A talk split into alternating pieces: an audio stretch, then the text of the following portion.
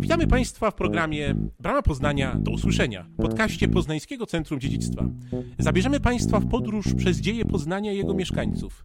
Wszystkie odcinki można znaleźć na stronie brama poznania kropka p l i w popularnych serwisach podcastowych. Zapraszamy! Dzień dobry Państwu, witamy w kolejnym odcinku naszego podcastu Brama Poznania do usłyszenia. Dzisiaj kontynuujemy temat związany z medycyną średniowieczną, więc ponownie moim Państwa gościem jest Dominik. Dzień dobry Dominiku. Cześć Janku, witam Państwa serdecznie. I dzisiaj już w kwestiach medycyny pójdziemy troszeczkę dalej. Wiemy już, jak wyglądały szpitale w średniowieczu, ale teraz przejdźmy już w takim razie do tego, co konkretnie leczono. Więc na początek, czy wiemy, na co chorowali ludzie w okresie średniowiecza? Coś wiemy, coś wiemy. Faktycznie my też już jesteśmy w takim wieku, że możemy o chorobach pogadać. A wiemy przede wszystkim stąd, że, że często określano przyczyny śmierci. I tak na przykład w wieku dziecięcym wiemy, że dzieci umierały na odrę, krztusiec, pojawia się błonnica, choroba Heinego Mediny. Natomiast u starszych mamy zapiski o jakimś paraliżu, czyli prawdopodobnie udar, różnego rodzaju biegunki, niewydolność nerek, gruźlicy, kamica nerkowa, wątrobowa, no ale były też choroby psychiczne, zawały serca, czy też zapalenie płuc. To też się oczywiście wtedy zdarzało. No i możemy oczywiście też przypuszczać, to, to jest troszkę trudniejsze do uchwycenia w źródłach, ale też, że istniały nowotwory, bo czemu by miały nie istnieć. Częste choroby dotykały też oczu, mamy bielmo, mamy zaćmę, mm, oczywiście wszelkiego rodzaju astmy, schorzenia związane z tarczycą, chorobami skóry, szkorbut, padaczka, no właściwie to samo, na co chorujemy i, i dzisiaj. No tak, właśnie chciałem powiedzieć, że tak uogólniając, zbierając do kupy, to właściwie rzeczywiście dolegliwości takie same jak my obecnie. Tak, tylko trzeba zaznaczyć, że wiele z tych chorób dzisiaj nie kończy się dla nas jakoś tragicznie. Są oczywiście jakimś problemem, do, dolegliwością, przeszkadzają nam w codziennym życiu, no ale nie są nam, dla nas śmiertelnym zagrożeniem. Mhm. I tak zakładam sobie, że pewnie jak w przypadku większości rzeczy, które wiemy o średniowieczu, tak zapewne tutaj kwestie chorób naszych przodków to również wiedza na ten temat. To po raz kolejny zasługa archeologów, słusznie zakładam? Oczywiście archeologia, jak można się domyśleć, przynosi nam wiele cennych informacji, zwłaszcza takie badania cmentarzysk, bo ludzi chorych najczęściej możemy spotkać jednak na cmentarzu. Eee, no i widzimy na przykład jakieś zwyrodnienia kręgosłupa, jakieś ślady po złamaniach, dziura w czaszce, która by wskazywała, że ktoś spotkał się nagle z jakimś toporem, no ale też próchnica zębów, w ogóle choroby zębów. Próchnica? A to ciekawe, bo mama... Jakby mały to zawsze mówiła, że próchnica to będzie od słodyczy, ale zakładam, że w średniowieczu to chyba tak niekoniecznie. No, no tak, no ze słodyczami to jeszcze w średniowieczu średnio, ale nie tylko nadmiar słodyczy szkodzi na zęby, no ale też chociażby brak higieny jamy ustnej, bo wszystkim osobom, które chciały się przenieść w dawne wieki i zostać jakąś księżniczką czy księciem na zamku, to, to ja staram się ich zawsze wytrącić mówię, i mówię, że tak raczej trzeba sobie uświadomić, że nikt tam za bardzo zębów nie miał w tym towarzystwie. Czyli pamiętajcie dzieci, myjcie zęby. Jedzcie mało słodyczy, a trzymając się jeszcze tego, skąd wiemy o chorobach średniowiecznych, czy jakieś źródła pisane też tutaj mamy w tym temacie, czy tylko archeologia? Pewnie tak, ale, ale no niestety no nie, nie, niezbyt dużo, bo to nie był jakiś taki główny temat zainteresowania dawnych kronikarzy, bo to, że ludzie chorują i, i umierają, to było tak oczywiste, że nie było specjalnie powodu, żeby się o tym rozpisywać. Ja kilka rzeczy sobie dzisiaj tutaj wynotowałem, różnych fragmentów. Na przykład mam tutaj żywot świętej Jadwigi, oczywiście nie cały, ale z niego możemy się dowiedzieć, że w średniowieczu na Śląsku chorowano między innymi na jaglicę, różnego rodzaju migreny, porażenie po wylewie mamy w tym żywocie, mamy zapalenie opon mózgowych, mamy rwę kulszową, padaczkę, dur brzuszny, czerwonka. Tak, przynajmniej tak możemy te choroby dzisiaj klasyfikować. Mhm. W poprzednim odcinku mówiliśmy o chorobie jako o czymś, co było traktowane jako dopust boży yy, i zakładam, że na sposób leczenia, na poddawanie się różnym terapiom takie spojrzenie miało jakiś wpływ. No zgadza się. Chorobę tak, często pojmowano jako taki dopust boży. Kary za grzech, jakieś działanie sił nieczystych, na przykład ktoś rzucił jakiś urok. No ale jak wiemy, ówczesny człowiek bardziej zabiegał o życie wieczne niż o to tutaj e, ziemskie. No i takie poglądy miałyby oczywiście wpływ na to nasze życie e, codzienne. Świecący wówczas przykładem, ale niekoniecznie świecący czystością, ascetyczni mnisi no, martwiali się o swoje ciało, wyrzekali się uciech zmysłowych, takich jak kąpiele, o czym też już sobie kiedyś wspominaliśmy. No, składano oczywiście śluby czystości, ale one nie dotyczyły raczej higieny.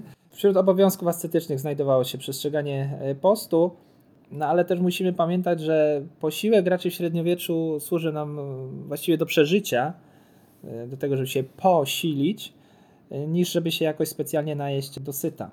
Oczywiście pojawiało się trochę ziół, korzonków, no i często woda, i to musiało wystarczyć w niektórych bardziej takich radykalnych zgromadzeniach. Pojawiały się nawet takie osoby, które cały dzień starały się nic nie jeść. Pozdrawiamy Jacka Stachurskiego.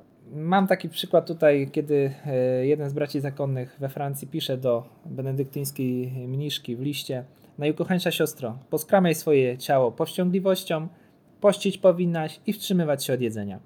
Blade, a nie rumiane niech będzie twoje oblicze, ciało twe chude ma być, a nie bujne.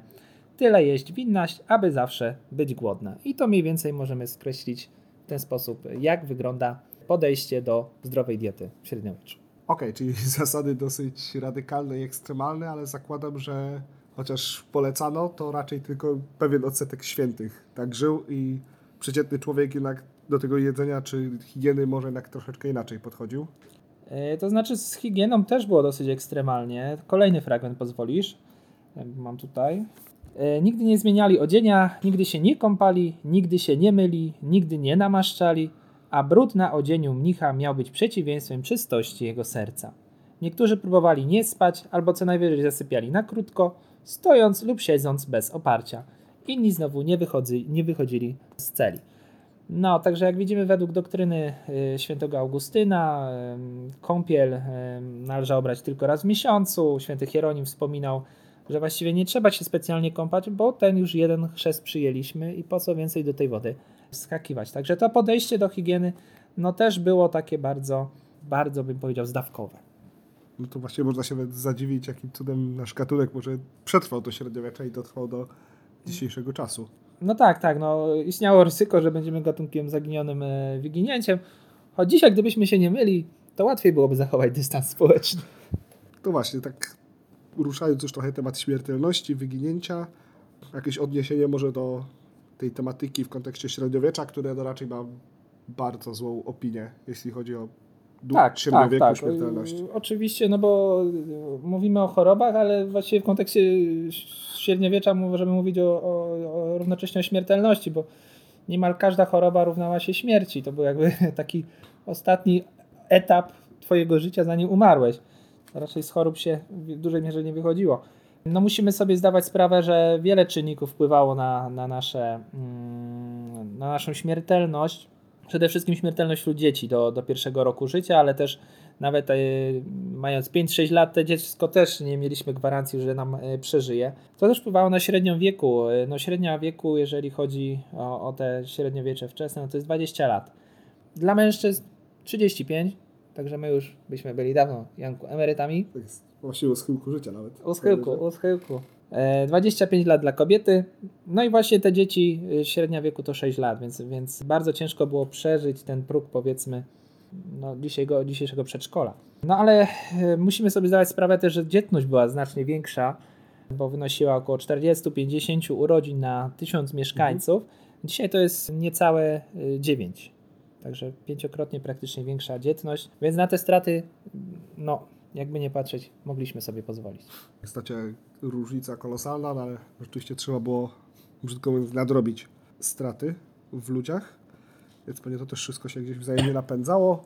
I może teraz już przechodząc sobie z powrotem do samych chorób, w jaki sposób średniowieczny lekarz, który nie miał dostępu do prawie niczego z tego, co znają nasi obecni lekarze, mógł te choroby diagnozować?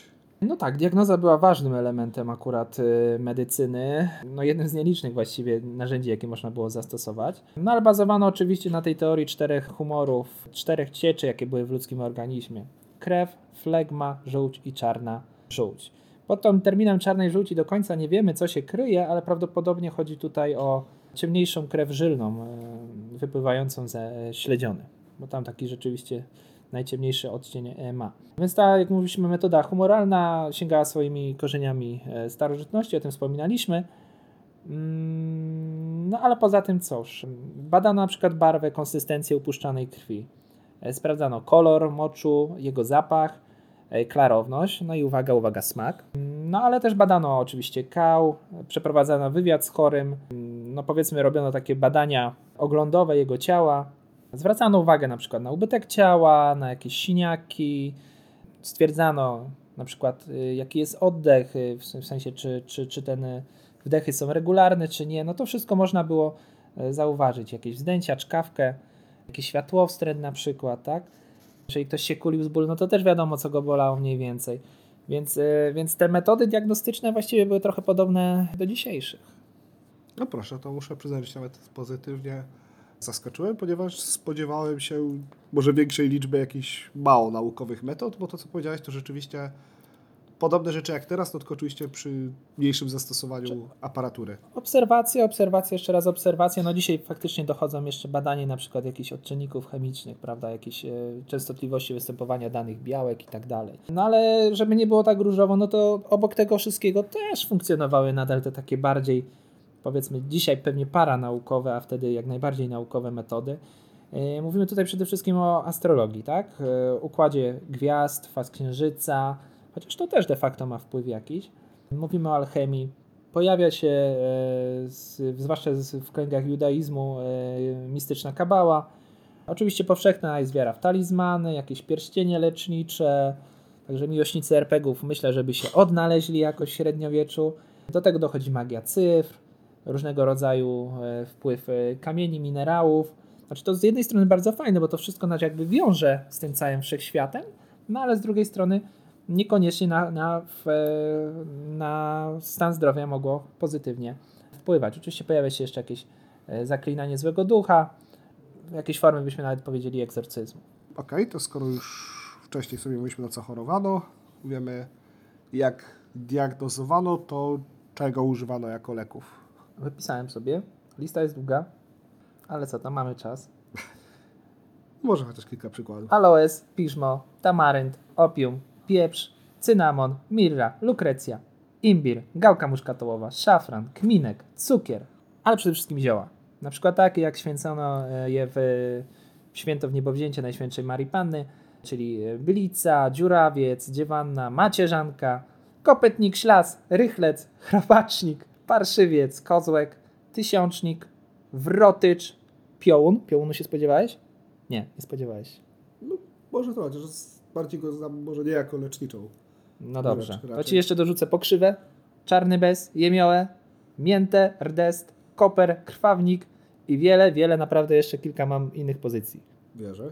I miód! O Boże, jak ważny był miód. Okej, okay, to rzeczywiście lista bardzo imponująca, no i w sumie też wiele z tych ziół, tych rzeczy znamy współcześnie, ale no może też częściej jako przyprawę, nie wszystkie z tych ziół chyba kojarzymy jako leki. No ale nadal, nadal możemy przecież w aptekach czy kozłek lekarski no tak, kupić, czy, czy rdest, nawet chociażby z tej pokrzywy herbatę. Tak. Coś jeszcze? Coś poza ziołami i przyprawami się mogło pojawić? No tak, tak, ale nie wiem czy... No dobrze, jak już sam zakładamy, że powiem, dorosłych. Że wdep- wdepnąłeś w ten temat, że tak powiem. Tak, zakładamy, że słuchają nas dorośli. No były oczywiście takie leki wręcz, bym powiedział, obrzydliwe. No właśnie tutaj chociażby jakieś gorzkie zioła, graniczące wręcz na jakiejś granicy trucizny. No ale też chociażby właśnie łajno, albo też wszelkiego rodzaju animalia, czyli no leki pochodzenia zwierzęcego. Na przykład podawano choremu krew, mózg, serce jakiegoś zwierzęcia. No ale to były na przykład też takie zwierzątka jak węże, dżownice, żaby. Można było kogoś leczyć na przykład za pomocą stonogi. No ale żeby trochę to złagodzić, to oczywiście powiem, że właśnie te różnego rodzaju minerały były stosowane. Ja bym chętnie nie miał nic przeciwko, żeby leczono mnie złotem czy srebrem, drogimi kamieniami. Czemu by nie? Ale też yy, różne znane wówczas substancje chemiczne takie jak, jak boraks, jak tlenki żelaza, trójtlenek arsenu, piryt, to też oczywiście było jak najbardziej w użyciu. No rzeczywiście licząc od ziół do teraz to bardzo imponujący arsenał. No i też trochę teraz rozumiem, dlaczego też w pierwszej części mówię, że nie każdy też sobie na lekarza i leczenie mógł pozwolić. No, przeciętny Janek z Opłotków raczej na leczenie złotem czy siarką liczyć nie mógł. to skoro już jesteśmy jeszcze przy różnego rodzaju jakichś specyfikach, to czego na przykład też używano przy okazji znieczuleń chorych, bo na pewno jakieś zabiegi, do których sobie zaraz przejdziemy, stosowano. To znaczy właśnie na pewno bym nie, nie przesadzał, bo jednak jak boli, to musi boleć, że tak mhm. sparafrazuję sobie klasyka. No, zdawano sobie sprawę z tego, że, że raczej ten chory będzie cierpiał. No ale jeżeli już ktoś, powiedzmy, dysponował jakimiś środkami finansowymi większymi, no to mógł sobie po- pozwolić na jakieś różnego rodzaju odurzanie substancjami ziołowymi. Lulek na przykład nam się tu pojawia słynny, ale, ale raczej bym tutaj z tym znieczuleniem mhm. nie szalał. Czyli trochę to, co znamy z filmów, może też czasami z późniejszych czas, że dajcie garniec wina czy jakiegoś innego alkoholu i ten... Tak, dokładnie, coś tam obciąć, dokładnie, albo upiją. Jakiś tam... Kijek w zęby i doktor Quinn do dzieła, nie? Okej, okay. To skoro mniej więcej wiem, jak znieczulano lub też raczej nie znieczulano, to jakie zabiegi po takiej umownej anestezji można było... Okej, okay. no, no dobra, wykonać? Mamy już tą diagnozę wykonaną, powiedzmy, że znieczuliliśmy naszego chorego za pomocą jakiegoś wina i co mogliśmy zastosować, żeby go leczyć? No też to zależało trochę od choroby, mhm. ale no właściwie tym, co było stosowane powszechnie, było jakieś upuszczanie krwi, na przykład przy pomocy pijawek. To do tej pory możemy spotkać. Mhm. Podobnie stawianie baniek. I właściwie upuszczanie krwi i stawianie baniek i możemy właściwie zostać lekarzem w średniowieczu, jeżeli opanujemy te dwie umiejętności. No ale potem co? No oczywiście wykonywano też zabiegi wyrywania zębów, nacinano wrzody, trzeba było też oczywiście stabilizować jakieś złamane kończyny, amputacje bardzo powszechne, trepanacje czaszki jak najbardziej, czy też operacje mające na celu usunięcie jakichś kamieni. No oczywiście musimy sobie zdawać sprawę, że zasady higieny wówczas nie były zbytnio ani znane, a może gdyby były nawet znane, to by nie były przestrzegane, ale stąd też wysoka śmiertelność. Operacja no, była trochę taką ostatecznością. Wyobrażamy sobie, no, co mogło się dziać, kiedy zęby na przykład rwano obcęgami. Do gojenia ran stosowano, to kto czytał Krzyżaków, to wie, że mhm. pajęczynę y, y, mieszaną z chlebem, ale też psi tłuszcz, borsuczy, niedźwiedzi. No a na przykład takie ropne rany z kolei starano się ususzyć za pomocą mączki z rośliny zwanej widłakiem. Wszystko mało brzmi pozytywnie, a skoro były pijawki, to upuszczanie krwi, ale wydaje mi się, że z tego co wiem, kojarzę, że to chyba nie był jedyny sposób na ten, też jeden chyba z ulubionych zabiegów średniowiecznych. Powiedziałeś ulubionych czy nieulubionych? Ulubionych. Ulubionych, tak, jak najbardziej. No, no bo zakładano, że zbyt duża ilość krwi nie sprzyja zdrowiu i powoduje e, choroby. Poniekąd jakieś kwestie ciśnieniowe w ten sposób udawało się e, rozwiąza- rozwiązać, prawda? Jeżeli nam e, zmniejszyła się ilość krwi, to nam się spadało ciśnienie. No. Mhm. Jest taka zależność, ale raczej myślano wtedy trochę inaczej, że, że, że choroby czasem z krwią wypływają, jakby ta krew, krew jest zatruta i tą zatrutą trzeba wylać, a wlać jakby. Mhm. No, byśmy powiedzieli. Więc tym zajmowano się powszechnie, nawet się zajmowali ko- kowale i cyrulicy przy jakichś łaźniach. No, ale też y, generalnie polecam upuszczanie krwi, ale raczej w formie jego honorowego oddawania. Okej, okay, tak, w tym zakresie. W tym zakresie polecamy. Raczej bym tak to polecił. Niektóre naczynia krwionośne no, szczególnie silnie wiązano z określonymi chorobami na przykład. Uważano, że żyły na kciuku wpływają na bóle głowy, także paluszek i główka to nie tylko szkolna wymówka. A musimy powiedzieć, że no, no ten niewielki wypływ krwi miał tę zaletę, że, że nie zawsze ten pacjent zdążył nam się wykrwawić. To, ta śmiertelność akurat przy tym upuszczaniu nie była jakaś szalona. Uważano z kolei, że takie purpurowe żyłki pod językiem, jakie mamy, rozwiązywały problemy z zawrotami głowy i bólami gardła. No to już troszkę mniej przyjemne zapewne. No brzmi bardzo zabieg, boleśnie. Tak? No, na pewno bardziej boli niż ugryzienie się w język. Kolejna, jeżeli przykład, to takie, żeśmy takie płaskie żyły między piętą a kostką. Mhm. One z kolei miały pomóc w leczeniu dolegliwości związanych z genitaliami. No ale oczywiście trzeba było to zegrać jeszcze z upuszczeniem krwi na przeciwnej e, ręce. Więc taki trochę magiczny zabieg byśmy powiedzieli. Mm-hmm. No krew oczywiście najczęściej spuszczano z ręki, ale też i z szyi, ze skroni, nakłuwając tętnicę. No i najlepiej, żeby nam pacjent zemdlał. Wtedy wiedzieliśmy, że zabieg, że zabieg działa. Że, e, uważano po prostu omdlenie za ten dobry moment. Pacjent zapada w sen, znaczy się, że jak się obudzi, to będzie zdrowy. O ile się obudzi. Istotny czynnik. A powiedz może mi jeszcze o tak z tych różnych takich magicznych zabiegów, które są dobre na wszystko, to trochę mi się jeszcze kołaczy lewatywa, że też chyba była tak uważana. Że tak powiem z drugiej strony. Obok puszczenia kwitolowatywa rzeczywiście była też takim sposobem na, na, na, na wszystko. To nawet gdzieś jest jeszcze w takich dawnych komediach się spotykamy, że tam ten lekarz zawsze tą lewatywę zarządza. Ale to rzeczywiście był zabieg popularny i nawet ten przyrząd, ta pompka, te artefakty, jakie odnajdujemy, one często mają taki artystyczny, fantazyjny kształt, czy też jakieś zdobienia, bo rzeczywiście były często w użyciu. No i co też ważne, stosowano tutaj jakąś mieszankę wody z ziołami, ale też czasem do tej lewatywy wlewano alkohol.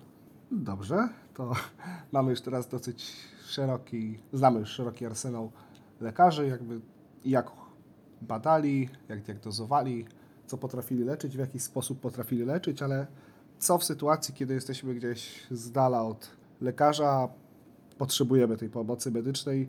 Jakieś stare sposoby też nadal funkcjonowały? No, stare domowe być? sposoby, no do dzisiaj. Do dzisiaj wszystkich domowników wysmarować. Yy... Kamforą na przykład. Już chciałem powiedzieć amolem, ale nie wiem, czy możemy reklamować.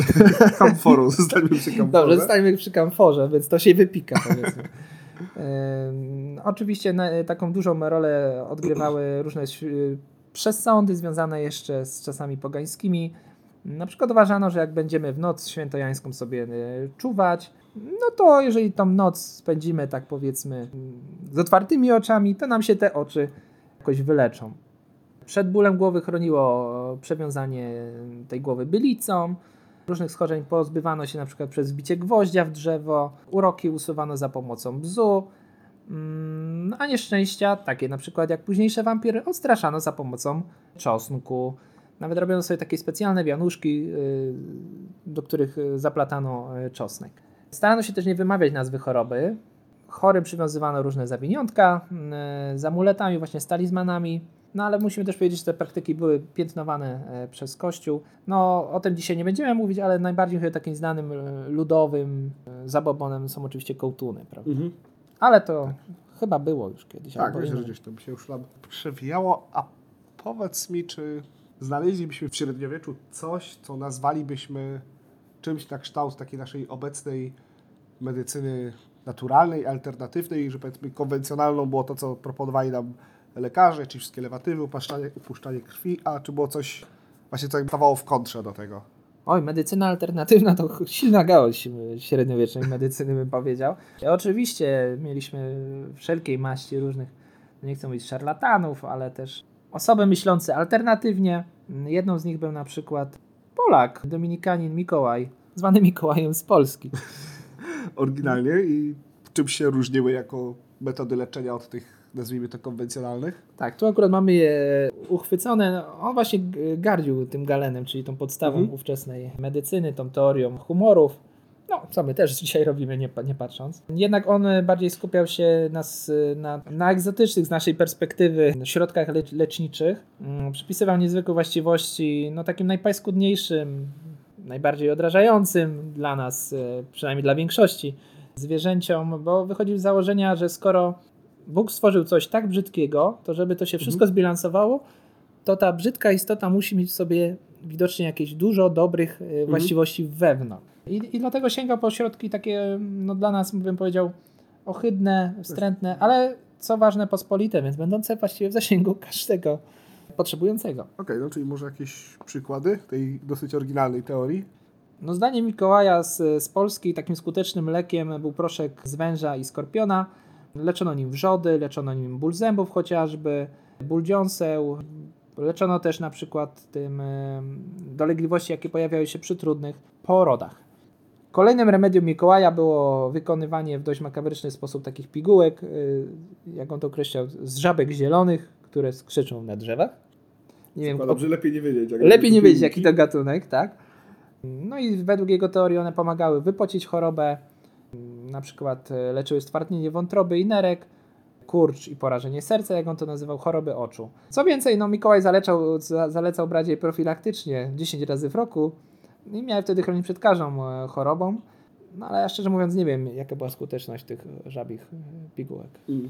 No, mówię jeszcze, bo ja myślę o sposobie ich produkcji też. To w takim razie, czy może nasz... Znaczy, ja się cieszę, że w ogóle był, bo gdyby go nie było, chyba byłoby jeszcze gorzej, gdyby one były łykane. No tak, to myślę, to coś w tym jest. Ale czy nasz zaradny zakonnik miał może też jakieś jeszcze porady na przykład co do diety, która też jest przecież istotna w medycynie, w leczeniu.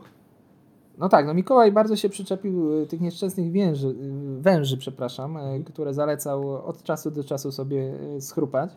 Uważał, że takie spreparowane mięso węży powinno być przede wszystkim zalecane królom, książętom, szlachcie. Oczywiście niższego stanu ludzie też powinni te węże jadać, ale raczej powinni sami je sobie złapać. Taki dodatkowy walor widocznie musiał być. Mięso węża chroniło przed trądem, padaczką, ślepotą, yy, głuchotą. Jak podkreślał medyk, dzięki niemu zachowuje się młodość yy, i dobrą cerę. No, mo- może miał tu trochę racji, bo teraz wiem, że jest taka tendencja, aby w kosmetykach stosować również yy, jad węży. Wyprzedził swoją epokę, w takim razie nasz zakonnik. Może teraz po tym mam skręcie w stronę medycyny naturalnej, alternatywnej, jak ją nazwiemy. Przejdziemy sobie do tematu, który jest nadal aktualny, do problemów dentystycznych, bo z tego, co gdzieś tam kojarzę, z tego, co wcześniej też czytałem, że nie była to ulubiona forma medycyny ówczesnych lekarzy, dentystyka, stomatologia. Mm-hmm. Tak, przykładano do niej znacznie mniejszą wagę. No, trzeba to też poniekąd zrozumieć, bo też ówczesna medycyna nie dawała nam za dużo środków do uśmierzania bólu, no i leczenia jego przyczyn, także niechętnie bawiliśmy się w coś, do czego za bardzo nie mieliśmy zabawek, że tak powiem. Mhm. Generalnie dbanie o czyjeś zęby uważano za taką urągającą dość, poniżej wszelkiej godności, bym powiedział, czynność, no bo to jest jednak, kolokwialnie mówiąc, grzebanie w czyichś zębach, a jak mhm. wiemy... No, tych szczoteczek do zębów za bardzo no tak. nie stosowano, więc to było o wiele bardziej makabryczne niż dzisiaj, te stany uzębienia. I tak jeszcze było na przykład w szesnastym wieku, także na, nawet w tych czasach już powiedzmy bardziej światłych. Polecano raczej, żeby tym się za, zajęli na przykład jacyś cyrulicy, znachorzy, no i często dentystyką zajmowali się chociażby na takich wsiach Kowale. No właśnie, to, to w takim razie robiono, skoro ci, powiedzmy, bardziej wykształceni lekarze ten temat omijali, już trochę tam wspominałeś nawet też przy, przy Mikołaju z Polski, gdzieś o praszkach z węża też na zęby, to co jeszcze można no było tak, bo też robić? Musimy sobie powiedzieć, że jak sobie te choroby zęba wyobrażano, my, my, nas nieraz jak boli ząb, to mamy wrażenie, że coś nam się tam jakby wije. Oczywiście to jest ból nerwowy, mhm. No ale w wyobraźni średniowiecznej kojarzyło się to ewidentnie z tak zwanym robakiem zębowym. No więc trzeba było tego robaka jakoś z tego zęba wygnać. No i mam akurat wynotowany fragment takiego trzynastowiecznego manuskryptu. Mhm. Pozwolisz, że przytoczę. Oczywiście. Aby pozbyć się bólu zęba drążonego przez robaka, należy wziąć ostrokrzew, trzebuchę oraz szałwię lekarską. Ugotować je w wodzie, przelać wywar do misy, następnie się nad nim nachylić i zacząć ziewać. Wówczas robaki wypadną do naczynia. No ale to jest przykład taki dosyć łagodny. Czemu, bo do ziewania to jeszcze nawet myślałem, że może na jakieś tam płukanie to by pewnie może miało sens, ale no, ziewanie ale do miski jednak trochę ziewanie jako środek leczniczy, czemu by nie, prawda? Natomiast są no, znacznie gorsze sposoby. W innym miejscu czytamy, że aby pozbyć się bólu zęba należy zetrzeć korę z drzewa cierniowego i leszczyny, następnie wykonać nacięcie na zewnętrznej ścianie zęba, no i w to miejsce wsypać ten jakże sympatyczny proszek. W piętnastowiecznej Księdze Pijawek, takim podręczniku służącym do chir- chirudoterapii, czyli właśnie leczenia pijawkami, mhm. znajdziemy jeszcze bardziej ekstremalny przykład kuracji. Przytoczę. Weź krucze łajno i zabarwiwszy je sokiem z bertramu, tak by chory nie rozpoznał co to takiego, umieść je w dziurawym zębie. Wówczas jak wieśniesie, owo łajno rozsadzi ząb od środka, ból przeminie i ząb wypadnie. Ale tu bardzo ładnie ze strony lekarza, że jednak zalecał, żeby niekoniecznie informować tego pacjenta, czym jest leczony, prawda? No tak. Ale ostatecznością oczywiście zostaje zawsze wyrwanie zęba, no to powodowało różnego rodzaju złamania szczęki chociażby, uszkodzenia dziąseł, no i nawet ryzyko tego, czy w ogóle pacjent przeżyje nieraz. I kto w takim razie wyrywał te zęby? Wspominałeś o cyrulikach czy kowalach wcześniej, tak? Tak, ale jeszcze łatwiej chyba było wybrać się na targ, może bardziej na jarmark, bo jarmarki mhm. były bardziej takim, powiedzmy, miejscem, gdzie się pojawiało więcej różnych szemranych istot i tam pojawiali się tacy objazdowi rwacze zębów. No to był właściwie rodzaj poniekąd widowiska, bo oni wypo- nie robili tego w zaciszu jakiegoś gabinetu, tylko pod gołym niebem, bo jednak oświetlenia sztucznego za bardzo nie stosowali. No i z drugiej strony mieliśmy ten tłum, który widząc oczywiście te wyrywanie zębów, jeżeli nam ładnie szło, no to mogło to być dla nas reklama. A z drugiej strony Podgrzewało tę atmosferę, robiło się show. No tak, to był rodzaj show, byśmy mm. powiedzieli dzisiaj. Ale też oczywiście, tak jak mówiłem, te pośrednie, niemedyczne zawody, ale też jakoś związane jednak z ciałem ludzkim, jak kaci, jak kowale, jak cyrulicy, fryzjerzy. Oni też wszyscy zajmowali się wyrywaniem zębów, potrafili upuszczać krew, no, strzygli, golili, ale też i balsamowali nieraz w zwłoki. Ludzie tak? orkiestry w takim razie. Ludzie orkiestra. Tak. Oczywiście. Okej, okay. Wspominaliśmy sobie już wcześniej troszkę o różnego rodzaju zabiegach, teraz jesteśmy przy zabiegach stomatologicznych, ale czy coś, co byśmy określili mianem już takich naprawdę pełnoprawnych zabiegów chirurgicznych, no nie wiem, czy przy okazji może jakichś złamań, może coś trzeba było wyciąć, zdarzało się? Mm, mm-hmm. Tak, tak, no oczywiście chirurgia też w jakiejś formie w średniowieczu funkcjonowała, ale musimy też pamiętać, jakie mieliśmy tutaj narzędzia, no to były właściwie narzędzia rzemieślnicze stosowane przez jakichś bednarzy czy, czy przez stolarzy. Piła, młotek, wiertła, jakieś chwytaki. I też takim najprostszym środkiem medycznym, jaki stosowała chirurgia, była po prostu amputacja. Mm. Tak? To, to, to uważano, że to jest najlepszy sposób, żeby choremu ujrzeć. Nie za bardzo potrafiono te kości nieraz składać, zwłaszcza w takich trudniejszych przypadkach. No, a już widzieliśmy, na przykład wydaje się jakaś gangrena, to rzeczywiście do tej amputacji musiało dochodzić. No musimy pamiętać, że właśnie takim wypadkom z udziałem chirurga często ulegały osoby pracujące, także też te wykonywanie tych operacji, powiedzmy, było dosyć budżetowe, medycyna mm-hmm. pracy, prawda? Klasycznie nam się tutaj kłania. No i musimy wiedzieć właśnie, że z tego też względu ta chirurgia nie była uważana za jakiś bardzo prestiżowy kierunek medycyny. No nieraz właśnie określało się tych chirurgów mianem rzeźników.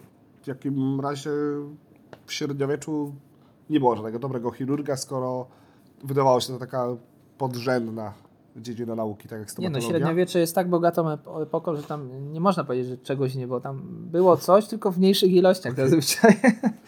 I taką perekę rzeczywiście mamy, też sobie go tutaj wynotowałem. To był francuski chirurg de Mondeville. Mhm. A to jest czternasty wiek, no ale on był chirurgiem królewskim, tak? Czyli na mhm. dworze. Więc trochę te inne podejście miał. Jego pacjentami było też kilku papieży. No i właśnie on jest autorem takiego traktatu chirurgii. Mhm. No i właśnie tam, no można powiedzieć, jako taki pierwszy średniowieczny chirurg spisał niektóre zasady, które, mu, które stosował w swoich zabiegach. Co było zaskakujące w jego powieści, on między innymi zalecał właśnie trochę oszczędzać tych pacjentów, nie stresować ich, prowadzić ich w dobry nastrój, jakoś złagodzić ich bóle, mhm. co jak mówiliśmy już wcześniej, nie było, nie było wtedy normą, no bo musimy pamiętać, że on operował w czasach, kiedy nie było właśnie za bardzo środków znieczulających. Przeprowadzał amputację, z tego co wiemy, udawało mu się tamować krwotoki, także przeprowadzał operacje na organach wewnętrznych, mhm. no i to, co przyniosło jakiś wpływ na rozwój medycyny, to, to fakt, że zauważył, że ropienie nie do końca oznacza, że rana się goi, jest mhm. wręcz y, przeciwnie. Można powiedzieć, że stosował poniekąd y, jakieś zasady higieny, bo nie dotykał rany, jeżeli nie było to konieczne. Starał się nie, nie zwiększać krwawień, starał się je tamować, jak już wspomniałem. No i stosował swojego rodzaju dezynfekcję, no używał wina. No może to nie był aż tak wysoko procentowy alkohol, żeby ta dezynfekcja była skuteczna, ale kierunek, powiedzmy, był dobry. Miał też swoje trochę błędy, bo uważał, że, że, że rana musi pozostawać w stanie wilgotnym. Mhm. Starał się unikać, żeby docierało do niej powietrze na przykład. Mhm. Jego zdaniem rana nie musiała oddychać. No ale musimy niestety pamiętać, że, że, że, że po jego śmierci trochę te jego nauki nie znalazły kontynuatorów. No, tam było kilka dobrych takich tropów, między innymi stosował e, w swojej medycynie proszki z grzybów, które mogły mieć właściwości antybiotyków. Mhm. No rzeczywiście, ta historia, myślę, nietypowa jak na średniowiecze, chociaż tak jak powiedziałeś, rzeczywiście tam było wszystko. No właśnie, skoro też było wszystko, to myślę, że nie sposób zapytać o coś, co ze średniowieczem się kojarzy bardziej niż dbanie gdzieś o dezynfekcję ran, jak w przypadku tego francuskiego chirurga, czyli choroba zwana trądem. Bardzo nam się też gdzieś średniowieczem. Tak, no, tak, ale nie tylko ze średniowieczem, ale tak, rzeczywiście. No i też z tych rejonów Palestyny ta, ta choroba gdzieś tutaj do Europy zawędrowała wraz z krzyżowcami. No problem był z nią taki, że ona była chorobą zaraźliwą. Charakteryzowała się takimi guzami skórnymi, naciekiem śluzówek, odbarwieniem skóry, problemem z czuciem, jakby zaburzeniem czucia, z wydzielaniem potu. No, prowadziło to w ostateczności do niedowładu, zniekształceń, no, właściwie samoistnych amputacji. Taki chory mógł być nawet przez dziesięć dwadzieścia lat w tym stanie, zanim, mhm. zanim zmarł. Także wyjątkowo nieprzyjemna choroba, no, występująca też współcześnie, ale, ale jednak w mniejszej skali. Przynajmniej nie występująca w Europie. Jak też wiemy, osoby, które cierpiały na tę przypadłość, to, to nie tylko to, że rzeczywiście właściwie wyrok śmierci, ale też do śmierci wyalienowanie z życia społecznego. Śmierć również. Społeczna, tak, rzeczywiście, no bo takie osoby rzeczywiście kończyło się dla nich te dotychczasowe życie i, i, i musiały zostać odseparowane, tak przynajmniej mhm. uważano. Uważano też tą chorobę za dopust Boży, także też jej nie leczono po prostu, jeżeli ktoś na trąd zapadał, to znaczy, że na to w jakiś sposób zasługiwał. Takimi miejscami, gdzie przebywali chorzy na trąd, były leprozoria. Przychodząc do takiego miejsca, badano krew chorego. Zasada zakładała, że jeżeli tą probraną krew przepuści się przez lnianą chustę i zostaną jakieś grudki, no to taka osoba jest rzeczywiście chora na ten trąd i już musi na stałe umrzeć dla świata, mhm. czy zmartwychwstać w Bogu, jak, jak mówiła właśnie taka formuła lepo, lepozytorium. Taka osoba była wyjęta też spod prawa, także można było ją właściwie bezpodstawnie zabić w każdym momencie, nie groziła za to żadna kara, nie mogła prowadzić interesów, nie mogła być stroną w sądzie, nie mogła oczywiście zarządzać żadnym majątkiem. To był też dramat dla rodzin, bo to powodowało na przykład rozstanie się z partnerem, z dziećmi, oddanie swoich dóbr. No i bardzo surowo karano trędowatych, którzy te surowe normy łamali. Mhm. Usuwano ich albo właśnie nawet z tego, z tego przytułku. Chorym było zabronione kontaktowanie się z kimkolwiek, korzystanie z, z publicznych miejsc, zwłaszcza ze studni.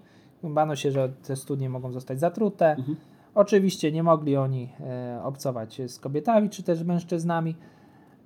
No i swoje o, o, przyjście musieli też za pomocą kołatek mhm. oznajmiać, tak żeby każdy z daleka już widział, że idzie ktoś trędowaty, żeby można było się po prostu przed nim e, schować. Czasem, ale to raczej w takich lżejszych wypadkach y, y, pozwalano na, na, na zmniejszenie tych ulg, y, tych, przepraszam, y, tych, y, tych niedogodności. Taka osoba trędowata mogła sobie łaskawie pożebrać w mieście.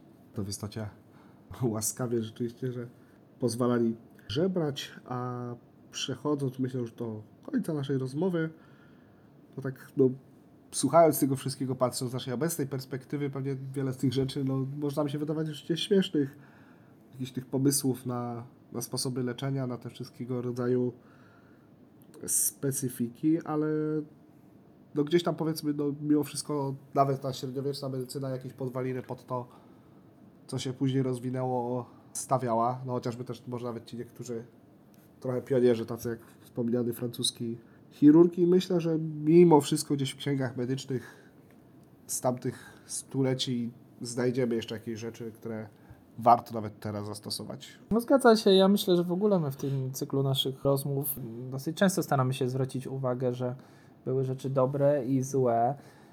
Ja bym takie średniowiecze porównał do współczesnego internetu, gdzie po prostu możemy znaleźć albo coś mądrego, albo możemy też spytać doktora Google'a tak. i leczyć się tymi sposobami. Mhm. Jakąś lewoskrętną witaminką C na przykład. Tak jest.